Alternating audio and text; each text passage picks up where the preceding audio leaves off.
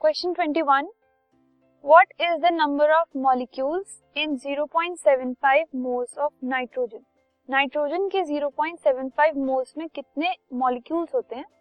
सो so, एक mole nitrogen में Avogadro's number के इक्वल मॉलिक्यूल्स होते हैं.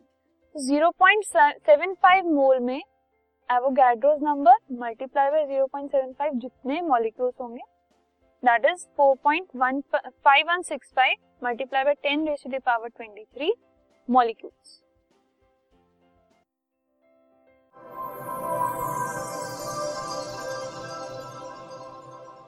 this podcast is brought you by Hubhopper शिक्षा अभियान अगर आपको ये पॉडकास्ट पसंद आया तो प्लीज़ लाइक शेयर और सब्सक्राइब करें और वीडियो क्लासेस के लिए शिक्षा अभियान के यूट्यूब चैनल पर जाएँ।